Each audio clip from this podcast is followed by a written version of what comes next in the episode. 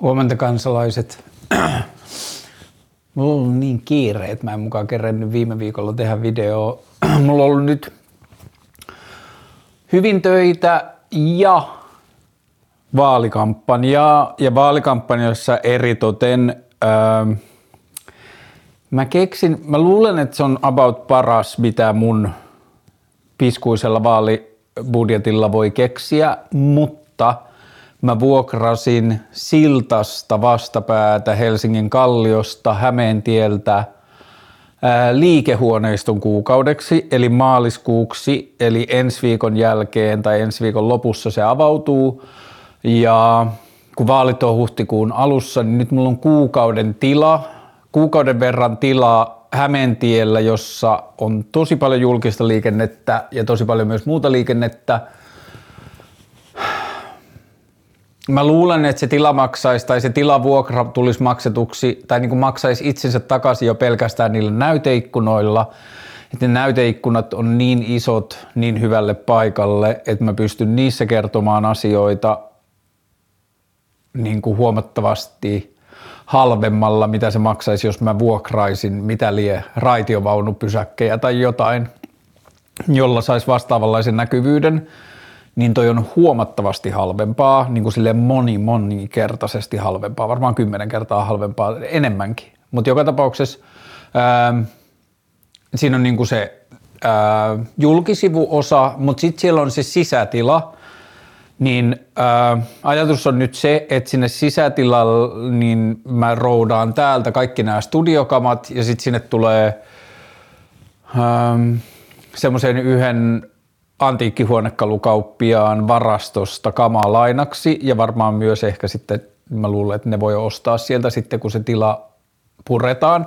Mutta joka tapauksessa nämä studiokamat viedään sinne ja sitten maaliskuun ajan olisi tarkoitus, että siellä tehdään paneelikeskusteluja ja yhteiskunnallisia aiheita ja ehdokashaastatteluja ja erilaista yhteiskunnallispoliittista sisältöä kuukausi ennen vaaleja. Ja ne kaikki ei liity välttämättä suoraan vaaleihin, mutta sitten se juttu voi, tai niinku suoraan päivän politiikkaan tai mihinkään sellaiseen, mutta sitten ne kuitenkin niinku jotenkin tapahtuu mun tai vaalien tai keskusteluohjelman kehikossa.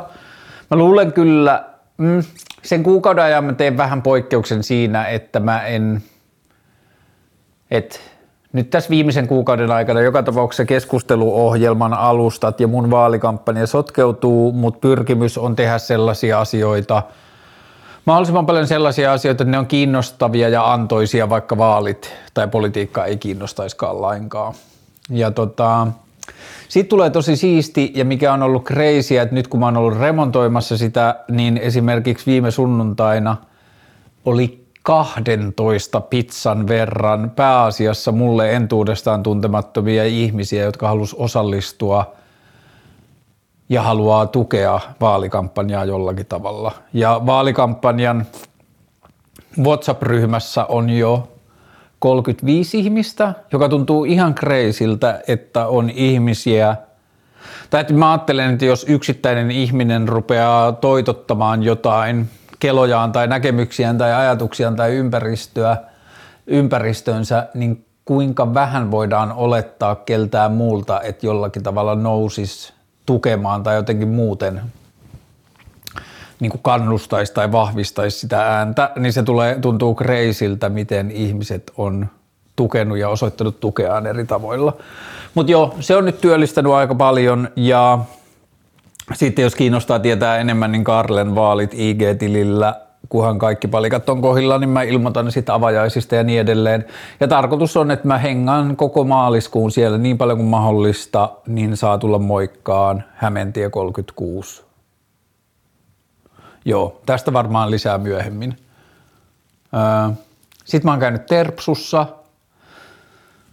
Tuntuu vielä, niin, niin tota, terapeu- terapian suhteen, että vähän tulee semmoisella niin paloletkupaineella, että tässä alussa varmaan silleen vaan tyhjentää niin kuin silleen tulvapadon lailla niin kuin vaan kamaa ja sitten niin, ehkä se on vain jotain semmoista niin kuin pohjatyötä tai Laying the Foundation ja sitten sen päälle voi alkaa sitten rakentaa ja oppiin uusia asioita. Mutta se on ollut antoisaa.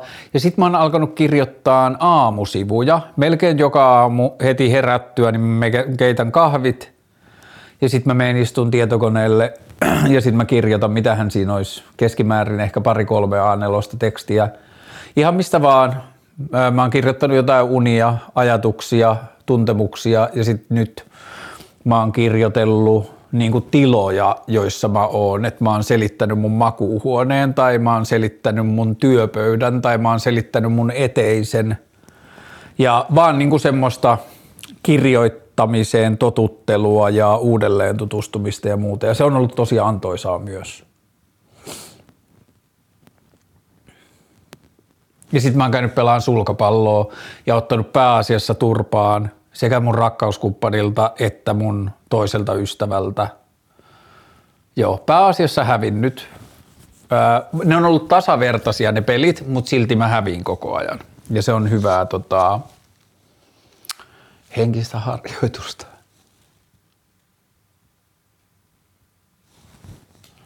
Joo, siinä varmaan päivän polttavimmat. mennään kysymyksiin.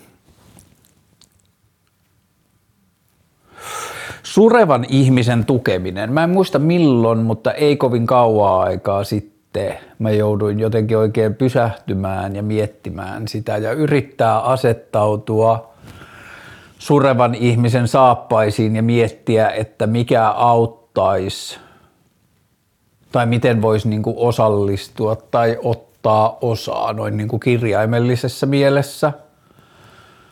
Niin sitten jotenkin musta rupesi itsestä tuntuun, että hyväksyvä hiljaisuus on varmaan aika arvokas asia. Että mitä suruun ja murheeseen tulee, niin siinä on monesti hirveän vähän, mitä ulkopuolinen pystyy konkreettisesti auttamaan, mutta niin kuin sen viestin tai signaalin tai tiedon välittäminen, että että olen tukenasi, ää, otan osaa suruusi, sano jos voin olla avuksi, haluatko puhua,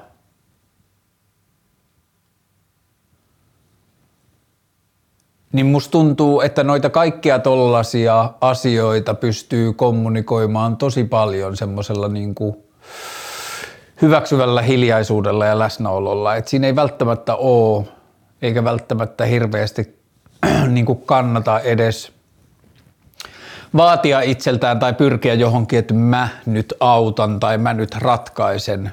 Et kyllä se tärkein on varmasti niin kuin osoittaa tukea ja välittämistä ja sitä, että ihminen ei ole surunsa kanssa yksin ja että ympärillä on ihmisiä, jotka on niin kuin halukkaita tukemaan tai auttamaan asian käsittelyssä ja tarjoamassa niin kuin olkapäätä tai korvaa ja niin edelleen. Mutta joo, musta tuntuu yleisajatuksena, että surun ja murheen tukeminen on paras surun ja murheen tukeminen on paljon vähemmän tekemistä kuin me ehkä paniikissa tai semmoisessa niin auttamisen tarpeessa tai toisen kärsimyksen poistamisen halussa luullaan. Et se on luultavasti paljon vähemmän verbi. Et se on niin kuin enemmän olemista kuin tekemistä, mä sanoisin. Ää, jostain syystä Sarasvuohon liittyen oli tullut kaksi kysymystä – ja näissä viitataan siihen, että Sarasvu oli aikoinaan Karlen maailma-ohjelmassa Ylellä vieraana, ja mä tajusin vastikään, että harmillisesti, kun Yle silloin muutama vuosi sitten ää, muutti Yle Kioski YouTube-kanavan Aleksi Rantamaa YouTube-kanavaksi, niin se poisti kaikki vanhat sisällöt, joten se poisti kaikki Kaarlen maailman jaksot. Ja sitten Kaarlen maailman jaksot löytyy kyllä Yle Areenasta, mutta niissä jaksoissa, kun jotkut tehtiin nettiin pidemmäksi kuin mitä telkkarissa pystyi näyttämään, niin mun käsityksen mukaan niissä Yle Areena-jaksoissa on vaan se televisio-osuus, eli toisin sanoen esimerkiksi siitä Sarasvuo-haastattelusta puuttuu kokonaan semmoinen toinen lopputekstien jälkeinen osuus, jossa me vaihdetaan Sarasvuon kanssa tontteja ja Sarasvuo haastattelee mua ja se menee aika silleen paremman sanan puutteessa jännäksi. Niin kuin. Jos jollakin on jostain syystä se tallenne, mun pitää ehkä kysyä Ylen arkistoista myös, jos mä saisin sieltä se orkkiksen. Mutta joo, siinä on niinku suomalaisen television mittakaavassa tosi räyhäkkä meno, että Sarasvuo laittelee mua vähän niinku silleen kyynärpäällä pitkin kaukalolaitoja. Mutta joo, mä oon Sarasvuon kanssa puhunut keskusteluohjelmavierailusta, en mä osaa sanoa aikataulua, mutta mä haaveilen myös tälle tulevalle kuukaudelle, kun mä teen sieltä vaaliolohuoneelta, niin mä, mulla on yksi ainakin keskustelu, johon mä haaveilen, että Sarasvuo liittyisi. Mun pitää olla siihen yhteydessä. Ää, miten deittailla ilman odotuksia? Varmaan se on pääasiassa sen käsittelemistä, että on itse selvillä kärryillä siitä, että ei ole mitään pakottavaa tarvetta olla odotuksia tai ei ole mitään pakottavaa tarvetta tietää tai pystyä ennakoimaan tai Ehkä lyhykäisyydessään se, että tiedostaisi sen, että ei ole deadlinea silloin, kun sitä deadlinea ei ole. Musta tuntuu, että se on meissä ihmisissä yleisestikin semmoinen asia, niin kuin, ei pelkästään niin ongelmien tai vastoinkäymisten kanssa, vaan yleisesti jotenkin semmoinen yleisilmapiiri, että me luullaan, että asioilla on paljon enemmän deadlineja kuin niillä oikeasti on. Että Mä uskon, että on huomattavasti enemmän tilanteita, joissa meidän ei tarvitse tietää asioita kuin me luullaan, että me suhtaudutaan jotenkin asioihin niin, että meidän pitää tietää, että se on jotenkin välttämätöntä tietää jotain. Ja sitten musta tuntuu se tiedon tarve liittyy tosi usein johonkin kiireen tunteeseen ja sitten se kiireen tunne saattaa olla kokonaan keksitty – Joo, mä uskon, että asioilla on huomattavasti vähemmän deadlineja, kun me annetaan itsellemme ymmärtää. Tai paljon useammin asioilla ei ole deadlineja, vaikka me kuvitellaan niin. Niin ehkä tämmöinen niin parisuhdeodotukset liittyy aika paljon myös siihen, että me ollaan laitettu aivoihimme joku ajatus siitä, että pitää tapahtua jotain tai ää, ehkä se ei tapahdu edes me ei välttämättä meidän sisällä, vaan se tapahtuu niin kuin parisuhteen kulttuurisessa käsityksessä – ja se jotenkin tulee niin monesta suunnasta, että me ei oikein osata päästää irti. Mutta miten deittailla ilman odotuksia, niin varmaan se tärkein on, että käy itsensä läpi, kanssa läpi sen, että mistä ne odotukset syntyy, onko niille todellista tarvetta, onko olemassa kiireettömämpi tai odottamattomampi tai epätietoisempi tila, johon voi asettua ja olla tyytyväinen siinä. Eli varmaan se lyhyt käsitys on sitä, että käsitellä tarkkaan niitä deittailuun liittyviä lähtökohtia ja yrittää etsiä niistä, että tuottaako ne jotain hiljaisia odotuksia. Aiotko tehdä jatkossa shorts-videoita nyt, kun YouTube alkaa maksaa niistäkin? Ää, mun sääret ei ole niin hyvässä kuin, ei vaan. Ää, tota, YouTube Shortshan on varmaan vähän niin kuin YouTuben vastine Instagram Reelseille, joka on Instagramin vastine TikTokeille, suunnilleen näin, että eri alustat haluaa tuottaa pystymuotoisia videoita lyhyen formaattiin, jotta ihmiset voi kuluttaa tosi paljon sisältöjä lyhyessä ajassa. Ää, mä kävin pari viikkoa sitten, mä en tiedä milloin se tulee ulos, mutta mä kävin ton Hydraulic Press Channel Laurin se tekee sellaista työmatkapodcastia, jossa se hakee ihmisiä autolla kyytiin ja vie ne toiseen paikkaan ja sitten siinä autossa keskustellaan. Niin mä kävin sen Laurin kanssa ajelulla, joka oli tosi hauskaa. Me ollaan siis YouTuben kautta jotenkin vaan tajuttu, että me seurataan toistemme tekemisiä ja sitten sitä kautta me päädyttiin tekemään niin kuin tällainen Laurin podcast yhdessä. Mutta siinä Lauri kertoo, että, tai se meidän kohtaamisen aikana se kertoo, että – sen YouTube-shortseja oli lyhyessä ajassa katsottu määrällisesti niin paljon, että se oli 2 prosenttia maailman ihmisistä, joka on ihan vitusti. Ja niistä kahden prosentin maailman ihmisiä verran YouTube Shorts-näyttöjä, niin se oli tienannut mun mielestä neljä tai viisi tuhatta euroa. Toisin sanoen YouTube Shortseista saa rahaa, mutta YouTube Shortseista ei saa rahaa. Sun pitää saada ihan käsittämättömiä määriä näyttökertoja, että se tuottaisi jotain järkevää rahaa, tai siis 2 prosenttia maailman ihmisistähän on järjetön määrä näyttökertoja, niin ja 4 5 tuhatta euroa on jo oikeata rahaa, mutta se on niin käsittämätön määrä näyttökertoja, että mä en ole varma, että onko esimerkiksi suomenkielisellä sisällöllä mitään saumoja päästä lähellekään. Ja toisekseen keskusteluohjelma tuottaa tällä hetkellä lähes nolla euroa. Musta tuntuu, että siellä meni jotain vähän algoritmeissa rikki, kun mä otin mainokset pois päältä silloin jossain vaiheessa. Nyt mä oon laittanut niitä mainoksia uusiin sisältöihin takaisin.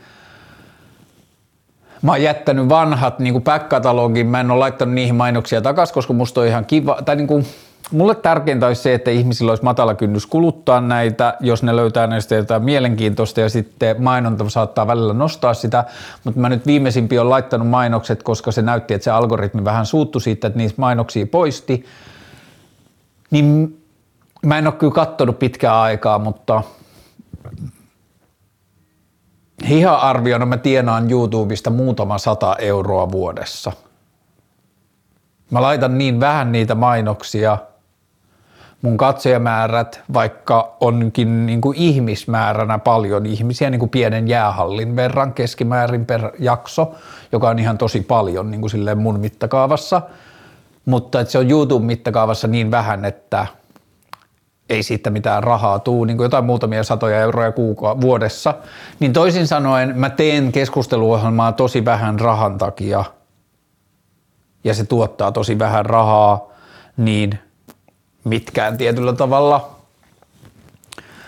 Sisältöön liittyvät niin kuin kaupall- sisällön kaupallistamiseen liittyvät asiat on tosi pieni motivaattori keskusteluohjelman tekemiseen ja sitten sillä on tosi, paljon, tosi vähän merkitystä myöskään. Nyt mun pikkuproidi on tehnyt mulle TikTokia vaaleihin liittyen. Karle Karle, käy follaa ja tykkää ja katsoo TikTokkeja, mutta joka tapauksessa niin sitä tehdessä on tullut lyhyitä videoita, joita voisi laittaa noihin alustoihin, eikä ole mitään syytä olla laittamatta, niin kyllä mä varmaan niitä jossain vaiheessa laitan, mutta niin kuin silleen, se, että YouTube alkaa maksaa YouTube Shortsien niin kuin tekijöille, niin se ei vaikuta muuhun millään tavalla, koska ne määrät on niin pieniä ja rahasummat niin pieniä. Saako valo ihmiset heräämään eloon? Mm, saa kyllä monella tapaa. Tässä on ollut nyt muutamia, nyt on harmaa päivä, mutta on ollut muutamia niin kuin kauniin aurinkoisia kevätpäiviä, niin maailma tuntuu niin monella eri tavalla ja massiivisesti erilaiselta. Mistä petetyksi tulemisen pelko kumpuaa, jos luottaa kumppaniinsa ja ei ole tullut petetyksi? varmaan jostain sisäisistä epävarmuuksista ja sitten on jotkut freudilaiset tasot jostain lapsuuden hylätyksi tulemisen tunteesta tai hylätyksi tulemisen pelkäämisestä tai siitä, että on lapsena tuntenut tai jossain kasvuvaiheessa tuntenut, että on niin kuin hylätyksi tulemisen uhka ja sitten on oppinut pelkäämään sitä – sitten se voi olla temperamenttiasia, että vaikka olisi kuinka turvallinen ja ei millään tavalla hylkäämiseen liittyvä lapsuus ja lapsuuden ympäristö, niin silti temperamentti voi kallistua siihen suuntaan. Mä en usko, että siihen on mitään lyhyttä vastausta, että mistä se kumpuaa, mutta mä uskon, että paras lääke sille on yrittää ja pyrkiä sanottamaan sitä ja puhua siitä niin kuin läheisille ihmisille, joiden hylkäämistä pelkää. Niin jos sitä saisi sitä pelkoa puhumalla pienemmäksi. Mutta syytä siihen on varmaan aika hankala määritellä. Mm. Ja varmaan monilla tavoilla niin kuin joihinkin omiin epävarmuuksiin liittyviä asioita. Suomen musan paras sämpläys. Öö, mun mielestä Suomi Musan paras sämpläys löytyy Toni Edelmanin lauluja kokoelmalevyltä. Sen nimi on Kinos Oksalla ja sen esittää Harri Saksala. Toni Edelman on siis Samuli Edelmanin faija ja säveltäjä ja musiikin tekijä ja tämä on kokoelmalevy, jossa eri artistit esittää Toni Edelmanin lauluja ja Harri Saksalan Kinos Oksalla on biisi, jota vähäiset äänet on sämplännyt paskaaksi tässä biisiin. Kinos Oksalla löytyy YouTube, ei Spotifysta, mutta vähäisten äänien paskaaksi tässä löytyy vaan YouTubesta, sitä ei löydy Spotifysta ja molemmat biisit on ihan superhienoja. Vähäisten äänien paskaaksi tässä on top kolme Hmm. En mä tiedä, ei ole ehkä tarvetta mitenkään sanoa tarkemmin, mutta musta tuntuu, se on top kolme suomi ja of all time mulle henkilökohtaisesti. Siinä on niin vitun hyvä tuulinen tausta ja sit Tono ja Karri ja Rudi on kaikki ihan superhauskoja siinä ja siinä on tosi lupsakka ja hyvä meininki. Niin tää on mun mielestä Suomi Musan paras sample. Ää, Kerro Piip Reality Karlesta.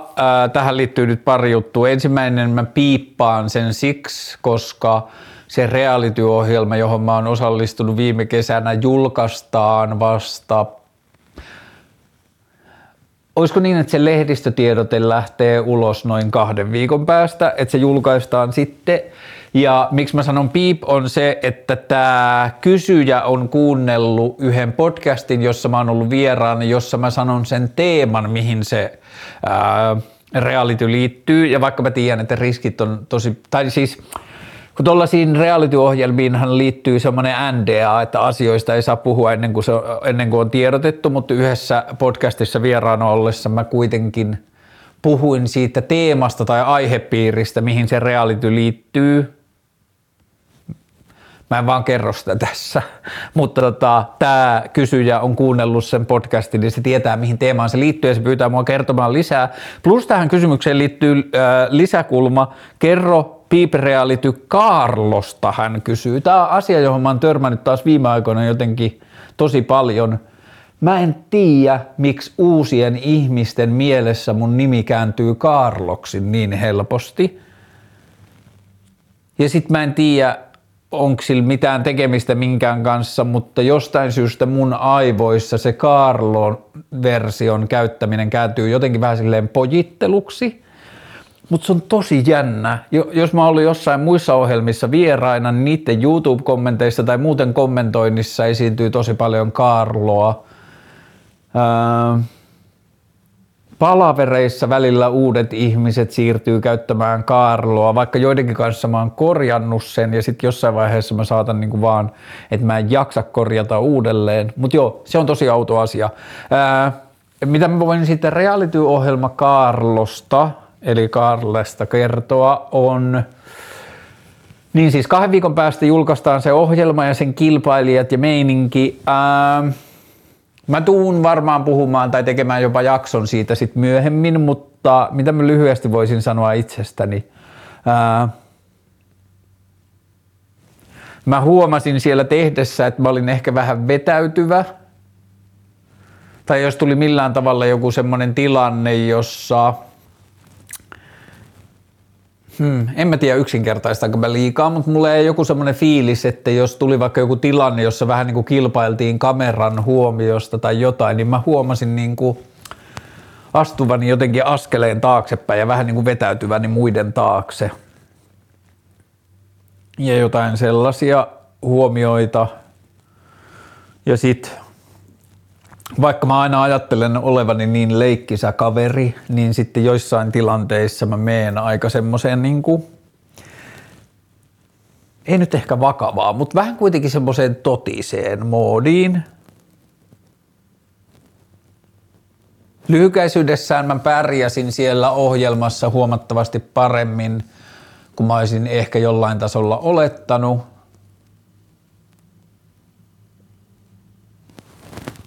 Ja mä toimin tavoilla, johon, josta mulla ei ole jälkikäteen mitään niin kuin, sillä tavalla hävettävää tai itsekritiikkiä. Ää, mielipidevaalikoneet. Ää, vaalikoneet on varmasti tärkeitä niin kuin tällaisen poliittisen keskustelun ja äh, mahdollisten äänestäjien johonkin kiinnostuksen herättämisessä ja jossain muussa, mutta se kertooko vaalikoneet varsinaisesti yhtään mitään, niin siitä mä en ole ihan varma. Esimerkki, viime viikolla julkaistiin Hesarin vaalikone ja mun kaveri laittoi mulle viestiä, ei kun soitti, että kun siinä oli ollut sopivimmat ehdokkaat ja vähiten sopivimmat ehdokkaat, niin mä olin ollut sille yksi vähiten sopivimmista ehdokkaista sen jälkeen, kun se oli täyttänyt sen vaalikoneen tai vastannut vaalikoneen kysymyksiin. Mutta sitten kun se oli mennyt lukemaan mun perusteluja, miksi mä olin vastannut tietyllä tavalla tiettyihin asioihin tai niihin kysymyksiin, niin se oli ollut niiden perustelujen jälkeen kaikista samaa mieltä mun kanssa. Ja sitten se sanoi, että – että hän oli vastannut niihin kysymyksiin ensin niin kuin hän ajatteli, että hän poliitikkona vastaisi. Ja sitten kun se oli lukenut mun vastaukset, niin sitten se oli tajunnut, että mä olin vastannut niihin niin kuin kansalaisena tai tava, niin kuin lainausmerkeissä tavallisena ihmisenä, en poliitikkona – ja niin kuin useamman eri ystävän kanssa keskusteltua niin niistä niin kuin vaalikone, mitä ne oli saanut ja kuinka lähellä mä olin ollut ja kuinka lähellä ne kokee, että ne on yleisesti poliittisesti mun maailmankuvaa, niin se vaalikone on tosi semmoinen, että niin kuin, sä voit vähän niin kuin ajautua vaan erilaiseen kulmaan, mistä sä vastaat niihin kysymyksiin. Ja niissä on tosi paljon kysymyksiä, jotka voi tulkita eri tavalla tai niihin voi valita niin toisaalta tai toisaalta kannan. Ja sit sun on kuitenkin pakko valita joku kanta ja niin edelleen niin mielipidevaalikoneet, joo, vaalikoneet on varmaan kokonaiskuvassa ihan hyvä, että ne vähän niin kuin herättelee semmoista äänestyskiimaa, joka on varmaan aika vakava liiottelu. Mä uskon, että äänestämiseen liittyy hyvin vähän kiimaa, mutta niin ne voi olla siinä niin kuin sen äänestysinnon herättämisessä ihan merkittävä työkalu, mutta – niin kuin ehdokkaan ja oman maailmankuvan vertaamiseen. Kyllä niistä voi niin kuin tietenkin selkeät erot löytää, mutta kun pääasiassa kuitenkin semmoinen niin kuin kaupunkiliberaali aika laajalti puolueesta toiseen on loppujen lopuksi asioista aika pitkälti samaa mieltä, niin sitten ne erot syntyy oikeastaan siitä, että miten – miten siihen niin kuin suhtautuu. Niin jotenkin se poliittisen maailmankuvan tai ehdokkaan sopivuuden ää, arviointiin, varsinkaan jos ei mene niihin vastausten selitysosiin, niin mm, mä en usko, että se on kovinkaan kummonen. Mutta joo, jos käy ne vastaukset läpi ja lukee ehdokkaan selitykset tai niinku syvennykset niihin vastauksiin, niin kyllä mä luulen, että niistä ihan ok kuvan voi saada sen ehdokkaan maailmankuvasta – mutta joo, on siinä niin kuin paljon tietyllä tavalla, en tiedä, ongelmia, mutta paljon asioita, mitä se ei pysty tekemään. Miten muuttaisit vaaliväittelyt kautta paneelit paremmaksi ja osallistuisitko itse niihin? Tämä on monesti myös sellainen asia, jota ihmiset olettaa, että poliittiseen ehdokkuuteen liittyy, että jos saat ehdolla eduskuntavaaleissa, niin se käyt osallistumassa paljon paneeleihin ja vaaliväittelyihin, mutta riviehdokkaalle, joka ei ole kansanedustaja tai muuten niin kuin puolueen kärkiehdokkaita, niin niitä mahdollisuuksia tarjoutuu aika vähän. Ää, nuorille ehdokkaille tarjoutuu jonkun verran lukiopaneeleja. Lukiopaneeleissa on se huvittava piirre, että kun ne pidetään nyt keväällä, niin abit on jo pääasiassa lukulomalla ja abit on ainoita, jotka saa äänestää, että lukiopaneelitkin on tosi paljon semmoista niin kuin kosmeettista. Ähm, sitten on TV-paneelit, sitten on isojen instanssien ja toimijoiden järjestävät paneelit. Ja niin kuin TV- ja mediapaneeleihin ja isojen joidenkin niin kuin järjestöjen liittojen, te- liittojen tekeviin paneeleihin, järjestäviin paneeleihin, niihin menee pääasiassa – niin kuin silleen kärkiehdokkaita ja kansanedustajia. Viime vaaleissa mä olin aika monessa paneelissa, kun sattuneesta syystä mä olin RKPn ehdokas ja mä olin yksi niin kuin nuorimpia puhtaasti suomenkielisiä RKPn ehdokkaita, niin mua lähetettiin paljon niin kuin lukiopaneeleihin. Näissä vaaleissa mä en ole osallistunut vielä yhteenkään paneeliin, Mä oon osallistunut yhteen podcastissa tehtävään vaaliväittelyyn, mutta se käsitteli pelkästään transasioita, mutta vaalipaneeleja mulla ei ole ollut yhtään. Miten mä taas tekisin ne eri tavalla? Mä en tiedä, kieltäisinkö mä sen vai pyris, pyrkisinkö mä rakentamaan siihen ilmapiirin, jossa omaa ulosantiaan tai niin kuin argumentaatiotaan ei saa rakentaa niin kuin vastineeksi jonkun muun mielipiteille.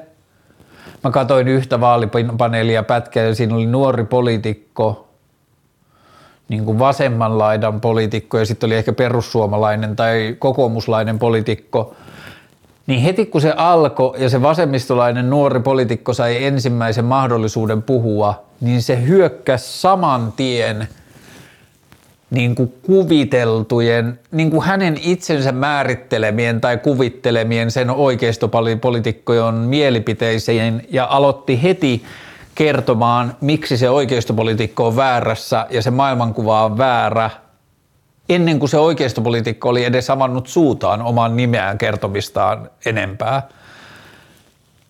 Niin ainakin se on yksi asia, jota mä pyrkisin parantamaan, että ne vaaliväittelyt ei perustuisi siihen, että miksi toinen on väärässä tai miksi minä olen parempaa mieltä kuin tuo toinen, vaan se lähtisi niin kuin – omasta paikasta, mitä uutta tekisi tai miten ratkaisisi ongelmia tai että se ei olisi sitä, että mitä ainakaan ei saa tehdä, vaan niin kuin, että se olisi hmm, pyrkimys innostavuuteen. Mä en tiedä, miten se rakennetaan siihen vaalipaneeliin tai vaaliväittelyyn, mutta että niin, että ehdokkaat tajuaisivat, että heille paras tapa menestyä tässä paneelissa tai väittelyssä on esittää uusia innostavia vaihtoehtoja ja näkemyksiä siitä, miten maailmaa tehdään paremmaksi se on varmaan niin kuin ainakin sellainen pyrkimys, mitä, miten mä pyrkisin tekemään vaaliväittelyjä paremmaksi. Ootko kalastanut, metsästänyt tai keräillyt ja mitä mieltä kyseisestä toiminnasta tee kalamies? Kalastus, metsästys ja keräily, näistä mulle lähimmäksi koskaan on päässyt keräily ja siihen liittyy semmoinen ikävä traumaattinen kokemus, että ää, mä en tiedä kuinka paljon, no kyllä se varmaan aika paljon meidän perheen tapauksessa liittyy siihen myös, että me oltiin – jaksottain aika niin kuin kovinkin köyhiä mun lapsena tai vähävaraisia sanotaanko, niin meidän perheessä käytiin paljon puolukassa ja mustikassa ja mä vihasin sitä, joka varmaan liittyy siihen, että mä olin liian nuori jotenkin tai mä en vaan tyyppinä siihen aikaan innostunut siitä ympäristöstä tai metsästä tai metsäpoluista tai mistään siitä, mistä mä hyvin saattaisinkin nykyään innostua, mutta varmasti pahimpana se, että oli pakko lähteä sinne puolukkaan tai mustikkaan. Ja sitten mulla on yksi semmoinen niin kuin muistikuva, kun mä eksyin sinne metsään, me oltiin matkalla takaisin autolle ja mun isoveljet ja vanhemmat oli poiminut niin paljon marjoja, että mullakin oli kannettavana niin yksi tai kaksi kokonaista ämpäriä. Mä oon ollut varmaan mitä liian 8-90-vuotias. Ää, mä en muista, oliko mulla yksi vai kaksi ämpäriä, mutta mulla oli kuitenkin paljon kantamuksia ja sitten mä eksyin ja sitten mulla niin eksyin muusta ryhmästä ja sitten mulla tuli hätää ja itku ja sitten mä aloin kompuroimaan ja sitten mä kaadoin ison osan niistä marjoista kompuroidessani sinne metsään.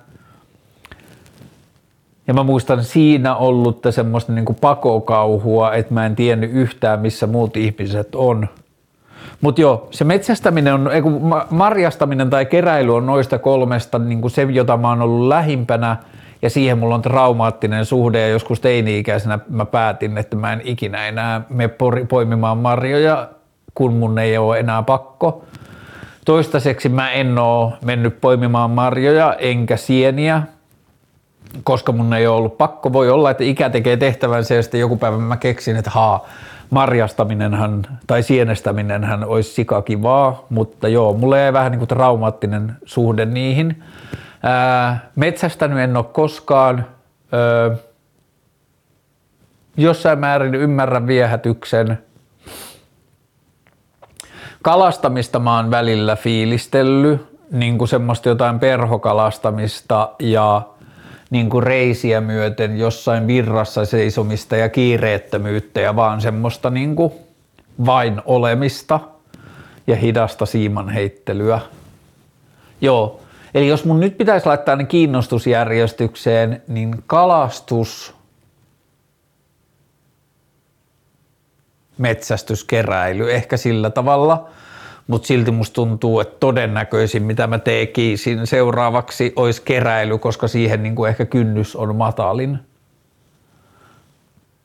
Mutta joo, mä ehkä pidän metsästä ja luonnosta toistaiseksi eniten vaan paikkana, missä käydä tai paikkana, missä olla, että mun tapauksessa siihen ei liity niin sellaista varsinaista funktiota tai tekemistä, että siinä niin kävely tai juokseminen riittää, että siinä ei tarvi olla niin muuta tekemistä.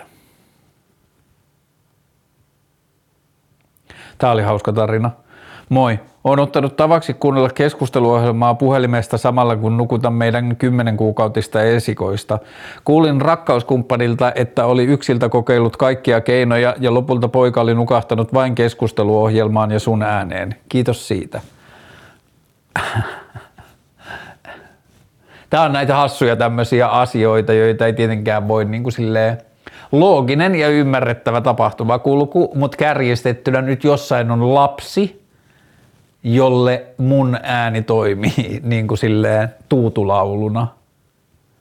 Which is pretty funny. Ää, kysymys kuuluu, että minkä ikäisenä siltä lapselta pitää lopettaa se nauho, näiden nauhojen soittaminen, että se on niin kuin liian vanha, että se rupeaa vaikuttaa sen alitajuntaan jollakin ää, ei-ennakoitavalla tavalla. Mutta joo, tosi hauskaa ja riemullista, että olen saanut olla avuksi lapsen nukuttamisprosessissa omasta kokemuksestani vuosien takaa tiedän, että se on aikamoinen show. Ää, Suosikki suklaapatukka kautta karkkipussi. Suosikki karkkipussi on aika selkeä. Haribo Click Mix. Ylivoimainen. On muitakin hyviä, mutta ne ei ole Haribo Click Mix. Suklaapatukka viime aikoina mun suosikki on ollut se Snickersin semmonen vähän litteämpi ja leveämpi peanut butter jotain. Et se on vähän niin kuin Reese's se ää, maapähkinä voi suklaa asia, mutta se on silti Snickers. Se on mun mielestä ollut nyt tosi hyvä. Mutta joo, Haribo Click Mix. Tämä matematiikkakysymys jää, musta tuntuu, että se vähän vittuilee mulle, koska viimeksi mun matemaattinen sivistys ei riittänyt alkuunkaan siihen pitkään ja monimutkaiseen kysymykseen, jonka joku oli kyllä ratkaissut YouTube-kommentteihin, propsit siitä, mutta sitten mä valittelin, että mun pää ei riitä tähän, niin nyt se on laittanut mulle vähän helpomman, jonka mä luulen, että mä pystyn ratkaisemaan. 2 plus 9 plus 3, nopeasti laskettuna tästä tulee 14. Voidaan palata vähän haastavampiin, mutta viimeksi kun oli murtoluvuilla kertomista, mutta oliko peräti myös murtoluvuilla jakamista, niin se oli aika vitun paljon. Öö, olen 165 senttiä pitkä heteromies ja tämä on deittailurintamalla suuri este, naisille, suuri este naisille oman kokemukseni mukaan. Lisäksi olen saanut työelämässäni osakseni paljon vähättelyä. Öö, ajatuksia lyhyistä miehistä. Mä tajusin tätä lukiessa, että osa musta identifioituu edelleen jossain määrin lyhyeksi, vaikka mä nykyään on aika niin kuin käsittä, oon mä vähän keskimittaista lyhy. Mun mielestä miesten keskipituus on melkein 180 senttiä ja mä oon 176, että käsittääkseni mukaan, käsitykseni mukaan mä oon vähän keskimitan alapuolella, mutta silti täysin normaalimittainen. Ää, miksi mulla on vähän lyhyen ihmisen identiteetti on se, että mä olin tosi pitkään ikäluokkani lyhin. Et mä olin varmaan, mä sanoisin ysiluokalle lukion ykköselle asti, mä sanoisin, että mä olin aina lyhyempi kuin muut. Aina lyhin tai toisiksi lyhin koko luokassa, kunnes sitten mä harppasin semmoiseen niin normaalimittaan. Mä en tiedä, niin kuin, sitoutuuko ne toisiinsa. Ja mä en tiedä kuinka paljon mä oon edes puhunut siitä, mutta että mulla on ollut R-vika 15-vuotiaaksi asti. Mulla oli tosi tosi pehmeä ja iso R-vika. Mä en tiedä, kuuluuko sitä enää ollenkaan. Mun aivot edelleen tietää, että miten se väärä R menee ja että oikea R on mulle vähän niin kuin opeteltu asia. Ja että mulla on jossain määrin myös niin kuin R-vikaisen identiteetti, vaikka jo yli puolet elämästä mulla ei ole enää ollut R-vika. Mutta esimerkiksi mä ajattelen, että mun tornion lapsuuden kavereissa on edelleen vielä ihmisiä, joiden mielikuvassa mä oon R-vikainen. Ja mä olin Kaarli Arvit Hulttik torniosta ja mun kaikissa niin kuin, Joo, mä olin tosi äänekäs ja puhuin paljon ja niin edelleen.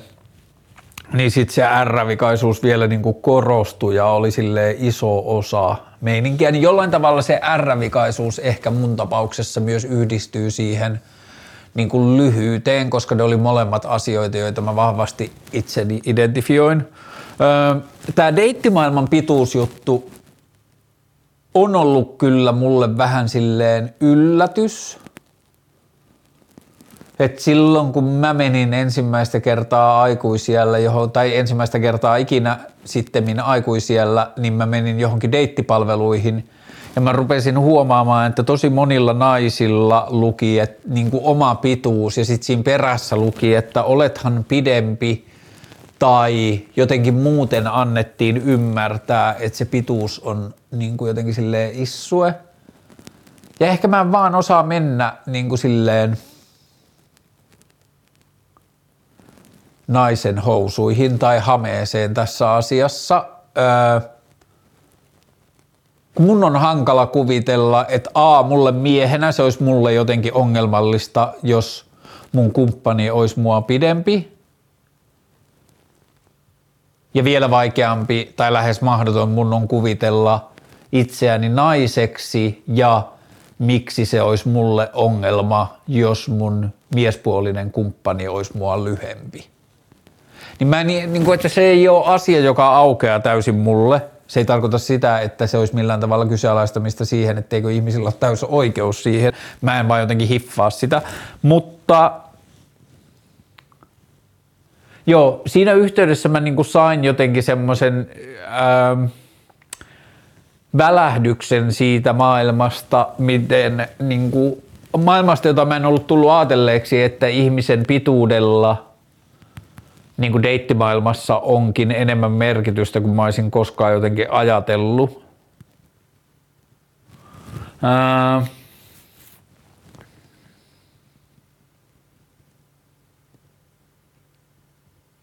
Mm. Niin, ehkä se on vaan, se on niin kuin nähtävä sellaisena jonain niin kuin vedenjakaja-asiana, että joillekin ihmisille se on – issue, joillekin se ei ole issue ja sitten pitää keskittää niin kuin voimansa ja rakkautensa niin kuin kiinnostuksensa niihin ihmisiin, joille se ei ole issue.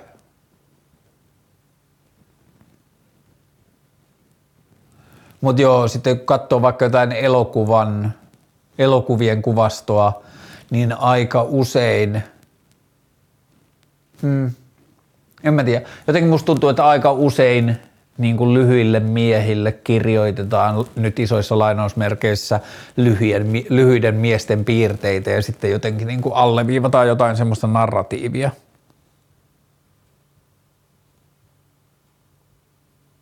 Joo.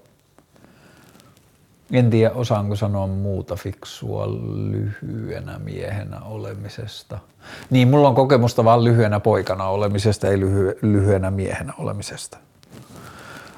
Öö, entisiä upseereita haluaa eduskuntaa, mutta osa upseereista ei hyväksy sitä. Mä en ymmärrä tätä lainkaan. Mun mielestä, jotta demokratia toimisi, niin kaikilla sen vaikutuspiirissä olevilla ihmisillä pitää olla samankaltainen oikeus ja mahdollisuus osallistua siihen – että olisi joku ihmisryhmä tai ammattiryhmä tai joku, joka ei saisi osallistua politiikkaan, niin mä en näe siitä oikein mitään muuta kuin, niin kuin haitallisia ja kierouttavia vaikutuksia. Et se niin kuin, musta se tuntuu tosi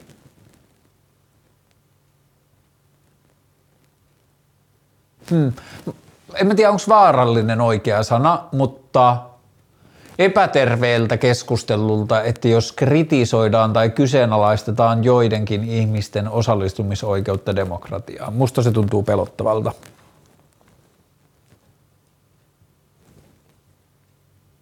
Joo. Öö, mistä vaatteet, kun varjety sulki nyt ovensa? Varjety Vintage oli sellainen kuratoitu käytettyjen vaatteiden kauppa, josta parhaimmillaan mä sanoisin, että melkein 70 prosenttia kaikista mun vaatteista on ollut sieltä. Nyt mä sanoisin, että varmaan melkein puolet kaikista mun vaatteista on ostettu tästä edesmenneestä varjetyvintagesta. Se lopetti toimintansa tuossa muutama viikko sitten. En mä tiedä, pitää varmaan yrittää opetella käyttämään noita muita käytettyjen vaatteiden kauppoja. Varjety kuitenkin myös loi Helsinkiin paljon semmoista kulttuuria, että tarjontaa on nyt enemmän – ja niin kuin vaihtoehtoja on, mitä ei oikein silloin edes ollut, kun Varjety aloitti. Mutta joo, kiitos Juholle vuosista äärettömän merkityksellistä toimintaa. Neljän päivän työviikko tuomitaan kansantaloudelliseksi katastrofiksi, kysymysmerkki. Tätä mä en ymmärtänyt lainkaan, että uutinen oli, että Englannissa oli tehty 2500 ja melkein 70 työpaikan kokeilu neljäpäiväisestä työviikosta – ja tulokset oli ihan superhyviä. Öö, ihmiset sai enemmän aikaiseksi vähemmässä ajassa, öö, poissaolot väheni. Niin kuin, että se oli menestys kaikilla mittareilla ja iso osa niistä öö, kokeilussa mukana olevista yrityksistä ei enää aikonut palata normaalin työviikkoon niin edelleen. Ja sitten syntyy joku oikeiston ja elinkeinoelämän keskustelu yhtäkkiä, että ää, että tämä olisi kansantaloudellinen katastrofi ja meillä ei ole tähän varaa.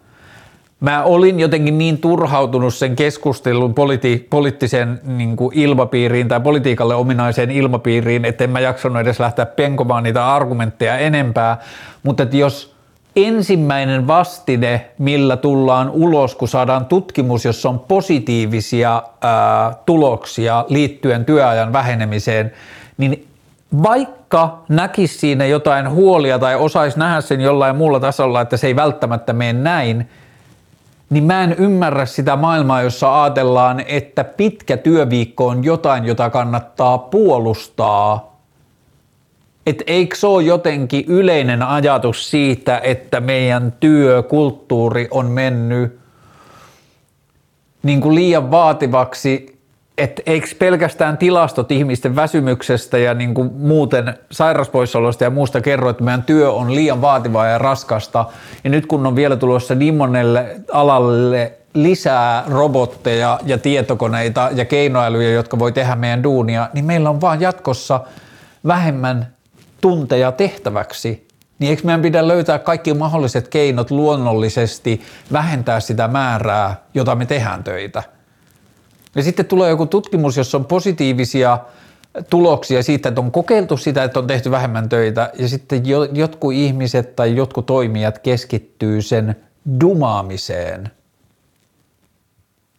niin mun ymmärrys ei riitä.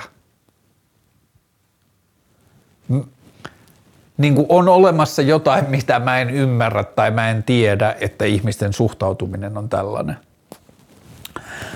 Lempi klassisen musiikin säveltäjä tai teos. Mä en osannut vastata yhtä, mä vastaan kolme. Tää on virolaisen säveltäjä Arvo Pärtin Lamentaatte-teos, jonka se on säveltänyt Lontoon Tate Modern Museon avajaisiin.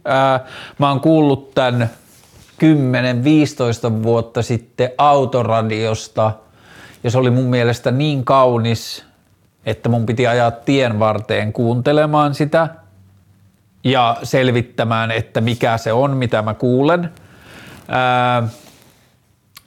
Sitten siihen aikaan tätä teosta ei löytynyt lainkaan Spotifysta. Sitten pari vuotta myöhemmin mun pikkusisko, joka on sivistynyt klassisen musiikin harrastaja. Mä olin puhunut sille tästä teoksesta, niin se osti mulle CDn.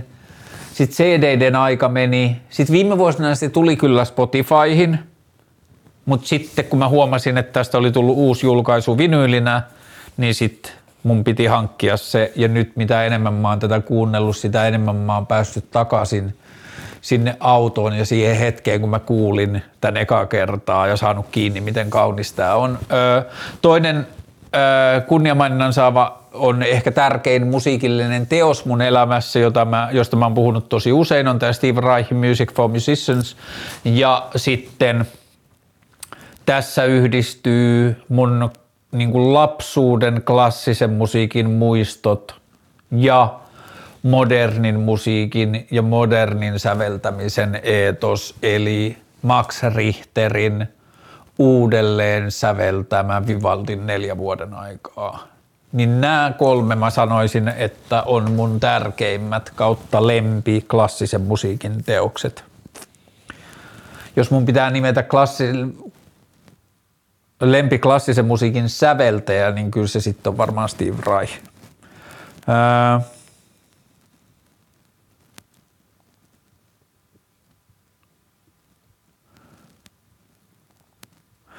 Persut suosituin ensiäänestäjien puolue. Mä en ole tutustunut siihen dataan niin paljon, mutta tämä siis oli tosiaan Hesarin juttu, jossa oli tutkittu, että ne junnut, jotka nyt saa ekana, eka kertaa äänestää, niin ketä ne äänestää, niin niistä suurin osa äänesti perussuomalaisia, tai perussuomalaiset oli suosituin puolue. Ja mä luulen, että tämä kertoo siitä, kuinka vähän ihmisiä kiinnostaa ja kuinka kaukaiselta ää, politiikka tuntuu ja sitten pääasiassa kaikki muut puolueet tuntuu suhtautuvan siihen politiikkaan niin kuin silleen tosissaan ja vakavasti niin kuin se olisi jotenkin järkevää ja toimivaa. Ja sitten perussuomalaiset, joissakin mun mielestä niissäkin koko ajan vähemmän, mutta ne on vähän niin kuin ainoat, jotka tietyllä tavalla ja sitten tietenkin joku valta kuuluu kansalle, mutta että perussuomalaiset on isoista puolueista ainoa, joka jollakin tavalla, en mä tiedä onko se nykyään vaan niin kuin rivien välissä, että onko siellä enää edes todellista koneiston kritiikkiä, mutta että perussuomalaiset on kuitenkin ehkä se eniten demokratia tai nykydemokratia kriittisin puolue. Ja kaikki muut isot puolueet mun mielestä vaan kilpailee ja pelaa niillä ehdoilla, millainen se demokratia on, ja niissä ei ole, niin kuin, niissä ei ole sisältöä, johon politiikkaa niin kuin silleen ihmettelevästi katsoja voisi remon, niin kuin resonoida – että nuoret törmään politiikkaan ekaa kertaa jossain vaikka sataan vanhempiensa televisiossa ja sitten siellä jotkut aikuiset ihmiset syyllistää toisiaan ja haukkuu toisiaan ja väittää toistensa näkemyksiä tyhmiksi ja laittaa sanoja toisten suuhun ja jotain muuta. Ja sitten siellä ei ole mitään, johon voisi niinku yhdistää sen oman hämmennyksensä, että mitä vitun järkeä tässä on niin sitten ehkä perussuomalaiset vastaa siihen parhaiten tai ainoa, johon saa minkäänlaista yhteyttä, niin sen takia mä luulen, että ne on ensi äänestäjien keskuudessa suosituin puolue. Ää, mä oon tehnyt nyt niin kuin periaatepäätöksen vaalityöryhmän kanssa keskusteltua, niin että meidän semmoinen niin yksi ydinkohderyhmä – vaaliviestintää ajatellen on ihmiset, jotka ei yleensä äänestä. Ja jos me onnistutaan puhumaan niille ihmisille järkevästi, niin me onnistutaan myös puhumaan niille, jotka yleensä äänestää, tai niissäkin on, niissä, jotka yleensä äänestää, on ihmisiä, joille me, joita me voidaan puhutella ja joita se mun viesti voi puhutella, mutta tietyllä tavalla on kokonainen ryhmä, niin kuin pääkaupunkiseudullakin kymmenien tuhansien ihmisten, nuorten, niin kuin nuorten ihmisten ryhmä, jolle perinteinen puol- politiikka ei tarjoa mitään. Niitä ei kiinnosta äänestää. Ja sit, niin siihen mä yritän sanoa, että I feel your pain. Ja se on niin kuin semmoinen aika vaikea, mutta tietyllä tavalla kohdennettu niin kuin kohdeajatus. Jos oisit kuolematon, minkä ikäisenä viettäisit ikuisuuden – Jos mulla ei olisi just nyt vähän ylimääräistä kertynyttä painoa, jonka mä vähän ajattelen niin kuin liittyvän mun ikään, niin mä sanoisin, että jos mä olisin just nyt hyvässä fyysisessä kunnossa tai edes keskiverto hyvässä fyysisessä kunnossa, niin mä sanoisin, että tämän ikäisenä. Mutta musta tuntuu, että elämään tulee tietty niin kuin haluttavuus ja semmoinen niin kuin järki ja kompleksisuus ja moniulotteisuus ja kiinnostus, mitä enemmän päiviä on alla, että Jos olisin kuolematon, niin viettäisin ikuisuuden niin vanhana kuin semmoisen, niin kuin sen ikäisenä, jossa niin kuin tietyllä tavalla fyysinen suorituskyky ja maksimielämän kokemus niin kuin kohtaa. Jos et jostain syystä pääsisi eduskuntaan, voisitko työskennellä ajatuspajassa? Ää, voisin, mutta en ole ihan varma, voisinko missään niistä ajatuspajoista Suomessa, johon on riittävästi ää, tutustunut. Mun fiilis on vähän se, että parhaatkin ajatuspajat tällä hetkellä niin kärjistettynä ää, ajautuu tekemään valtiolle selvitystöitä, jotka eivät sitten johda mihinkään. Ja se ei ole niiden ajatuspajojen syy, vaan se on meidän poliittisen järjestelmän syy – Kansanedustajat on se paikka ja se instanssi, joiden, niin jonka tehtävä olisi synnyttää yhteiskuntaan uusia asioita ja uusia kokeiluja, mutta poliittinen peli on heidän niin kuin, arkensa ja menestyksen kannalta tärkeämpää kuin ne uudet asiat. Ne uudet asiat jää vähän niin kuin lapsipuolen asemaan. Mitä enemmän mä oon elämässäni tutustunut enemmän niin kuin esimerkiksi Sitraan, niin sitä enemmän mä oon jotenkin menettänyt toivoa niin niistä, niitä instrumentteja kohtaan, joiden varaan meillä tällä hetkellä yhteiskunnallinen kehitys jossakin määrin niin kuin lasketaan – että sekä Sitrassa että ajatuspajoissa mä oon nähnyt paljon sitä, että niin kuin valtiolta tulee rahaa selvittää, tehdä selvitystyötä ja raportteja joistakin asioista, joista politiikassa on puhuttu, että tähän suuntaan voitaisiin mennä, mutta siitä puuttuu se todellinen semmoisen niin maailman muuttamisen polte, että niitä asioita tehdään mun näkemyksen mukaan sen takia, että voidaan sanoa, että on selvitetty, ei sen takia, että mikä on paras ja nopein tapa päästä muuttamaan maailmaa tähän suuntaan. Ja tota, joo, niin kuin omaehtoisesti tai jotenkin, ei sen tarvitsisi olla mun rakentama, mutta ää, ajatuspaja, jolla olisi tarpeeksi varaa ja kestävyyttä siihen, että sen ei tarvitsisi arvottaa saatavia projekteja niistä saatavin, saatavan rahan mukaan, vaan niiden niin kuin tietyllä tavalla impactin mukaan, niin semmoinen ajatuspaja työ mua voisi kiinnostaa. Mihin mä musiikkikonserttiin matkustaisit aikakoneella, jos tulisi mahdollisuus? Silloin kun tämä Steve Reichin Music for 80 Musicians sävellettiin 60 Ootas. No 60-70-luvun vaihteessa niin ensimmäisiä konsertteja tästä pidettiin jonkun Steve Reichin rikkaan mesenaattituttavan kotona jossain isossa asunnossa New Yorkissa, jonne niitä soittimia sitten 18 muusikon soittimia tungettiin, jossa tämä soitettiin ensimmäistä kertaa. Ja siitä kerrotaan siinä semmoisessa Love Ghost Buildings on Fire-kirjassa, joka kertoo vuosien 73-77 musiikillisista murroksista New Yorkissa, niin siinä kerrotaan tämän ensikonsertista, niin mä luulen, että se olisi varmaan semmoinen, missä mä haluaisin olla ollut. Uskotko kannabiksen laillistamiseen tulevalla kaudella? Hmm, jos mun pitäisi veikkaa. Jos mun pitäisi veikkaa, niin mä sanoisin, että ei vielä, että sen verran pettynyt mä oon niin tietyllä tavalla, tai kyyninen jotenkin niin kuin suomalaisen päihdepoliitt- keskustelun, keskustelun konservatiivisuuteen, mutta samaan aikaan mä pidän kyllä sitä mahdollisena, että se vähintään dekriminalisoitaisiin seuraavalla kaudella Öö, en pidä kovin todennäköisenä, mutta pidän mahdollisena. Ja ne mahdollisuudet tietenkin kasvaa, jos mä pääsen kansanedustajaksi.